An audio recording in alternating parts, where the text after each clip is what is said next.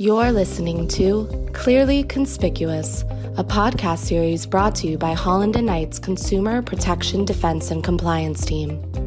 Here at Holland and Knight, we have the working knowledge of how federal and state agencies operate and how courts address consumer protection issues. Consumer protection laws and regulations impact every dimension of business. Aggressive federal and state agencies are getting the attention of senior executives who are concerned about risk management, compliance challenges, and high profile governmental inquiries. Holland and Knight's Consumer Protection Defense and Compliance Team has the experience, knowledge, relationships, and platform to effectively work with our clients to address these issues. Good day and welcome to another podcast of Clearly Conspicuous. As we've noted in previous sessions, our goal is to make you succeed in this current aggressive regulatory environment, make you aware of developments and what's going on, and try to give you practical tips for success. It's a privilege to be with you today. Today, we talk about something that's not in the consumer protection wheelhouse, but it's part of the FTC's mission competition and antitrust. Thus, to fully understand what's going on at the commission, it warrants a discussion. So today's topic is antitrust and the FTC agenda. But let's begin with the Biden administration's priorities and the reactions from the FTC as well as the Justice Department. From the outset, the Biden administration has been focused on broad antitrust enforcement. President Biden's July 2021 executive order directed agencies to adopt a whole of government competition policy and to increase enforcement actions. The FTC and DOJ's antitrust division have led the charge, taking aggressive steps to reform antitrust enforcement by rethinking long established policies. President Biden's cadre of antitrust officials, which includes FTC Chair Khan, White House Competition and Technology Counsel Tim Wu, and DOJ Assistant Attorney General for Antitrust Jonathan Kanter have all advocated for a return to the early 20th century views of antitrust policy, specifically rejecting the quote Chicago school, close quote, in favor of a more populist approach. Under Khan's leadership, the FTC has taken more direct aim at big tech.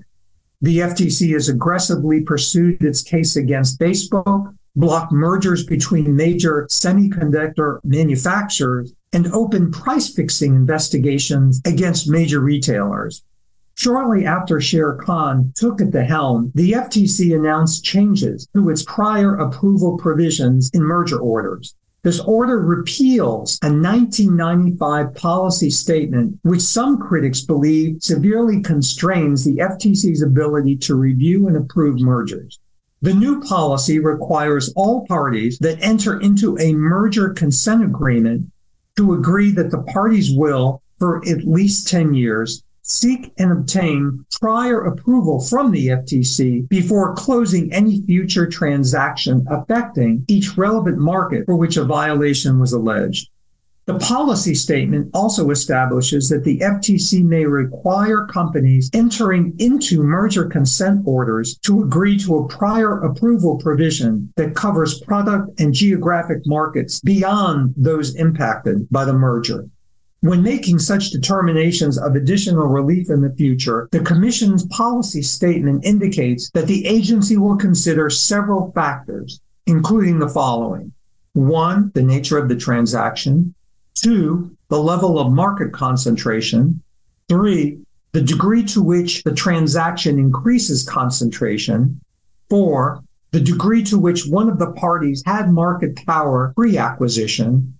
Five, the party's history of acquiring this and acquisitiveness, and six, evidence of anti competitive market dynamics. The FTC also scuttled the 2020 vertical merger guidelines. In the majority's decision to rescind the guidelines, the commissioners called the guidelines unsound economic theories that are unsupported by the law or market realities.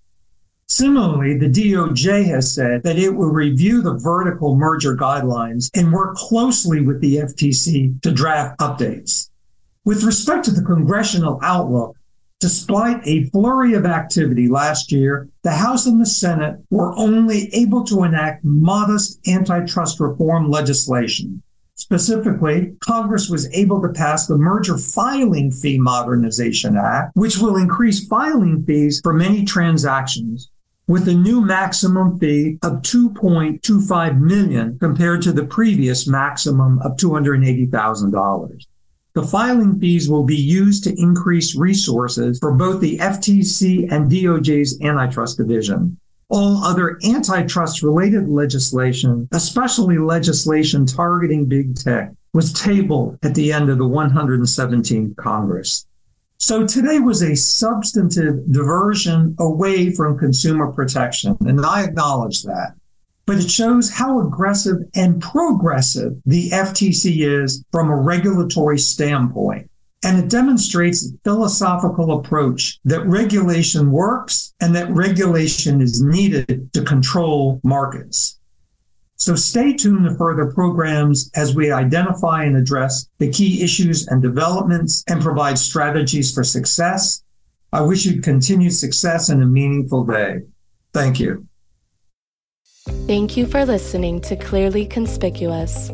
For more information on our Consumer Protection Defense and Compliance team, visit hklaw.com slash cpdc or email anthony.diresta at hklaw.com with any questions about today's episode.